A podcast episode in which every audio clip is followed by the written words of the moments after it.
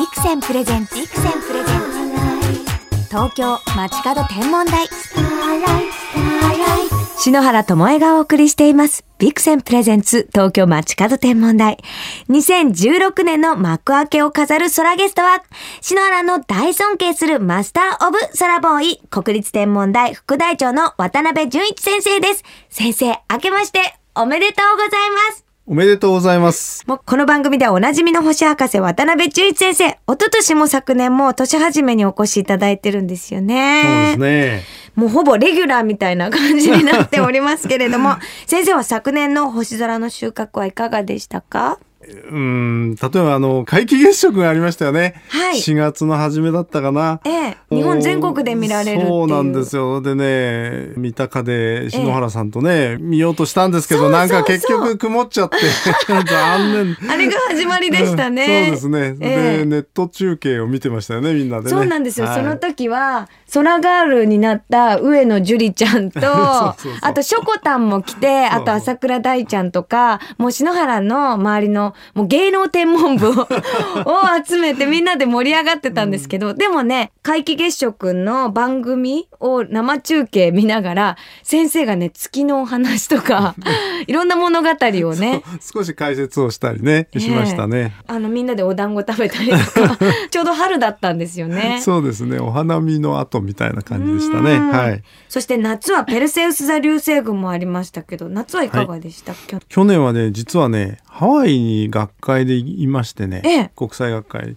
それでハワイのホノルルのホテルのベランダからね見てました。いかがでしたか、うん、やっぱりホノルル明るいんでね、あんまり星が見えなかったんだけど、一つだけ流れましたね。そうなんですね、はいはい。え、どれくらい見てですか？うん、もう15分とか20分ぐらいかな。ええ。まあベランダだからね、ええうん、ちょっと視界もそんなに広くないし、まあどうせ飲んじゃうからね。えー 私最近俳句始めたんですけれどそ、れはすごい。俳句だと季語が結構あるんですよね天文の言葉の。それを覚えるのが面白くて冬だと冬銀河とか、うん。まあ、今日だと新年とか元旦ですけれどそも。う、ですね。流れ星っていうのも秋の季語になってますからね。あ、はい。そうなんですね。ね。いや先生と今度区会でも開きたいなあと思ってるんですけれどもね。天文会いろいろ芸能界つなげたり俳句会つなげたりして今年も盛り上げたいんですけれどもええぜ2015年は割と残念だったのかしら？じゃあ天文現象的には、そうなんですよ。一番期待したのはね、12月の中旬にある双子座流星群だったんですけどね。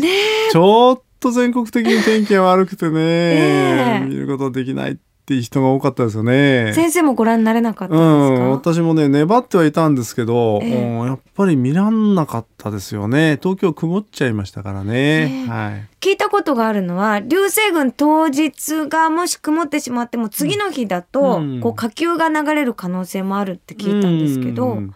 明るい流れ星はね時々流れますんでね、え。じゃあ流星群のあたりは前後も楽しめる可能性もある。うんそうなんですよね。さあ先生2016年幕開けですけれども、い。空の小的に見るとどんな年でしょうか？ちょっと今年は当たり年かなっていう感じではないですね。え何ワクワクさせないでください。えー、何があるんですか？いや一応ね全国で見える天文現象としてはね、はい。部分日食っていうのがある楽しみ、これ3月の9日なんですけどねえ太陽がお月様でちょっと欠けるっていうそうですね。えー欠けて見える部分日食。これあの日食グラスのようなものでね見るとあの太陽が欠けてる様子がわかりますからね。わあ3月9日、はい、そうですね。日本時間で言うとだいたい午前11時ぐらいになるでしょうかね。見やすいのでねお子様も学校で見ることできたりとかそうですね。しながらビクセンさんでコラボして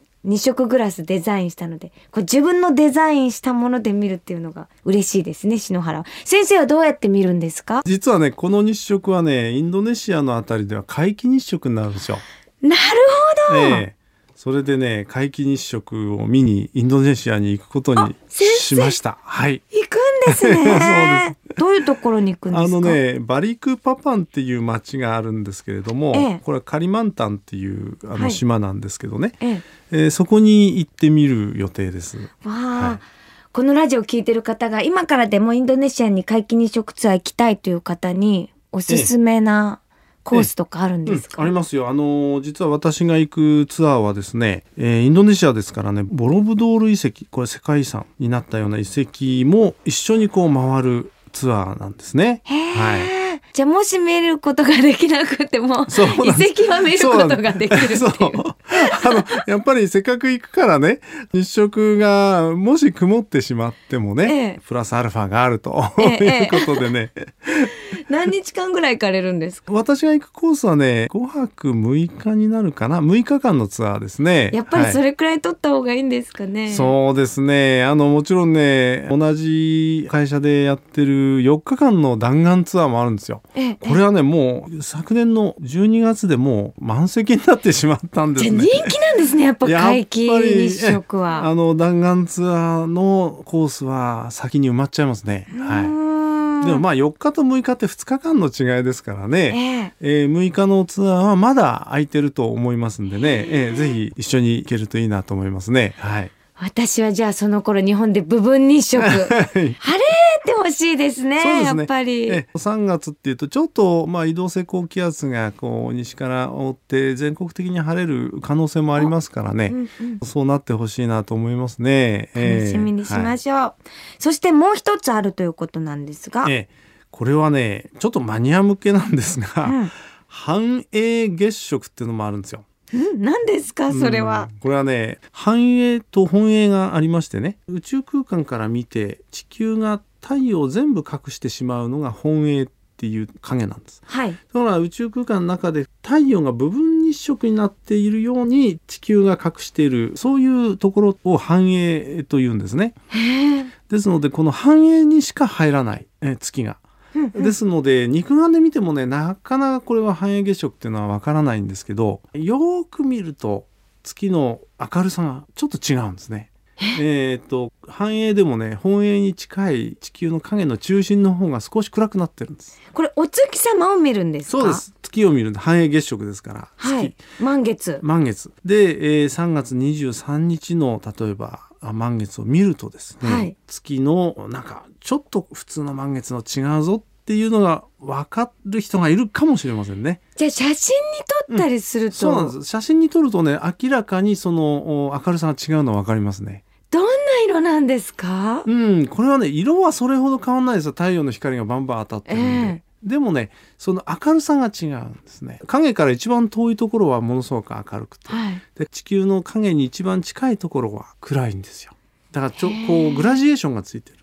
わあ、うん、グラデーションの月が見ることできるのが繁栄月食。月食、うん、3月の23日と8月の18日、はい9月の17日ですね、ええ、回もあるんですね。これね珍しいんですけどね。珍しいんですね、えー、非常に珍しいですね。3回もあるって1年に3回もあるってことはこれまであんまりなかった。こんなにないです。3回あるのはね。要するにちょっとしかかすらないんですよ。そんなそういう意味でね。本当は月食になっちゃうと次の満月の時あるいはその前の満月の時はもう影にはかすりもしないんですけど、えーとちょうどこのかすって繁栄月食になるとその次も繁栄月食ってことがあってそれが8月と9月連続してあるんですね。わあ私あの天体望遠鏡にカメラを設置して、え。アップで撮る技を最近覚えたので。それはねわかると思いますよ。ええ、特にこの3月の23日はかなり深い繁栄月食なんで。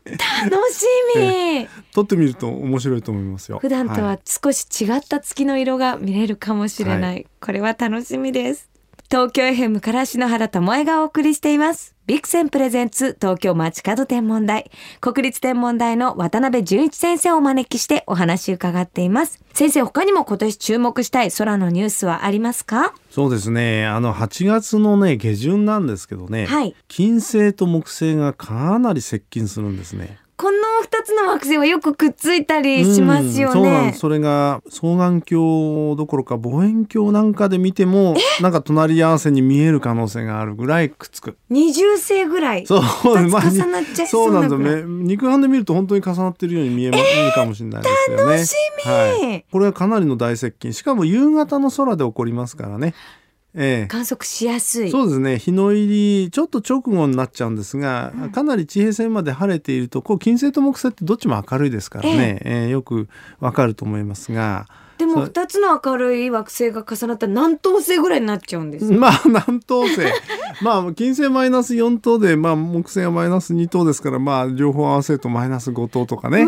いうぐらいになると思いますけど、はい、これは楽しみですね。え他の惑星がくっつく天体ショーもあるあの実はね金星と土星が接近するすね。それも相性いいですね、うん、金銅となるわけですね。そうですね。これは明け方になるんですけどね。この金星と土星の接近はいつになるんですか？えこれね、えー、もうすぐなんです。1月の9日の明け方なんですよ。わグラデーションになってくる頃ですよね。そうですね。その頃に明けの明星金星にもうひっつくように土星が見えると思いますよ。なんか仲良しで縁起がいいですね。そうですね。ぜひ皆さんご覧になってください。ちょっと空ガール的にワクワクしそうなこれ天体ショーですね。そうですね先生ご自身は今年はこんなことをしたいというのはありますか、うん、あの そろそろね国際学会とかに向けて研究をまとめないといけなくて なかなか最近、うん、研究をやる時間が取れないんですがまとめないといけない年なんです。えー、ちなみに今どんな研究されてるんですうん、流れ星のね研究をねしてるんですけれどね流れ星。その流れ星の観測をしに一昨年スペインまで行ったんですけどね、それをまだまとめきれてないんですよ。先生もう結構締め切りが、うん、伸び伸びになってるまああのうんそうなんですね。えー、じゃあ今からまとめて、はい、ちょうど春頃に宿題を出すという感じなんですね。春に出さないとね、と6月にね、えっ、ー、とオランダで国際学会あるもんですからね、うん、ちょっとそれに向けてまとめないといけないと思ってるところですね。応援しております、はい、ありがとうございます。ということで、渡辺淳一先生とお話ししてきましたが、まだまだ今年の空の話お聞きしたいということで、来週もこの東京街角天文台にお越しいただけますか？はい。それでは渡辺先生、来週もよろしくお願いいたします。はい、よろしくお願いします。さて先生にぜひ聴いてほしい曲があるんですけれども、はい、日食夏子さんのヘールポップという曲があるんですね。ヘールポップ、はい、はい、これは彗星の名前ですね。1997年にとっても明るくなった大彗星ですね。はい。えーこの曲日食夏子さんが歌ってらっしゃって とっても可愛いのでこの曲を聴きながらお別れしたいと思います。本日のゲスト国立天文台の副大長渡辺淳一先生でした。ありがとうございました。ありがとうございました。木星の4つの衛星が見える。デコボコ月のクレーターも。クエスチョンマークに並んだスバルの星々。オリオン座の大星雲双眼鏡で見る宇宙は面白い。こと座のイプシロン白鳥座のアルビレオオリオン座のミンタカ。双眼鏡を使うと一つの名前の星が複数の星の重なりだとわかる。ガスのような天の川も双眼鏡だとグラニュー糖のような無数の星の集まりに見える。まずは双眼鏡を目に当ててみよう。おなんだか視力が上がったぞ。そんな実感が本当にある。星空に入門しよう。双眼鏡のビクセン。ビクセンプレゼンツ東京街角天文台まもなくお別れです。本日は国立天文台の渡辺淳一先生にお越しいただきましたが、いろんなおすすめ天体情報を教えていただきましたね。私がやっぱりワクワクとしてしまったのは、惑星の金星と土星の接近ですとか、あと金星と木星ね、とても明るい星なので、一つの星に見えるっていう観測はしたことがないのでワクワクしましたね。もう昔だったら、木星と金星が接近するよって言ったら、え、何？それっていう感じだったかもしれないけれど、最近ではこういう情報がニュースになったりですとか、みんながツイッターでつぶやいたりとか、天体情報が本当に身近になってきて、みんなの天体、みんなで観測できる楽しい、こう、スペクタクルなんだよっていうのを身近に感じることができたのが、変わってきたなんか天文情報だなっていうふうに思いますよね。先生がわかりやすく解説してくださると私たちもなんか見なきゃ楽しまなきゃ浴びなきゃっていう気持ちになりますよね。渡部潤一先生にはまた来週もお越しいただきます。お楽しみに。それでは篠原からこの時期の星空インフォメーションお届けしましょう。お正月休みはちょっとおめでたい星を見てみたくなりますよね。夜11時から日付が変わる深夜0時頃。真南の空低くに赤く輝く星を見つけてみましょう。地平線すれすれにしか登ってこない竜骨座の一等星、カノープスです。見られるチャンスがなかなかないこのカノープスは目にすると寿命が伸びると言われている長寿の星です。七福神にいる頭の長い神様、福禄寿はこの星の化身とも言われているんですよ。お正月の間は東京の夜空も街明かりが少なく星が見やすくなります。すっきりと晴れた夜は南の空が開けた場所でこのカノープス探しにチャレンジしてみましょう。もうカノープスの時期になったんだなって感じちゃうんですけれども、まあ初日の出もめでたいですけれども、ぜひこのカノープス本当に赤くちょっとオレンジ色にね、本当にね朝焼けのような色をキュッと集めたような色なんですね。皆さんね、きっと眺めたらふわーっとね、手を合わせちゃう気持ちになりますよ。2月の前半くらいまで見やすい時期が続きます。ぜひ見つめて手を合わせてあげてくださいね。それでは今年2016年も素敵な星空ライフをお過ごしください。東京 FM ビクセンプレゼンツ東京街角天文台。ここまでの相手は篠原智恵でした。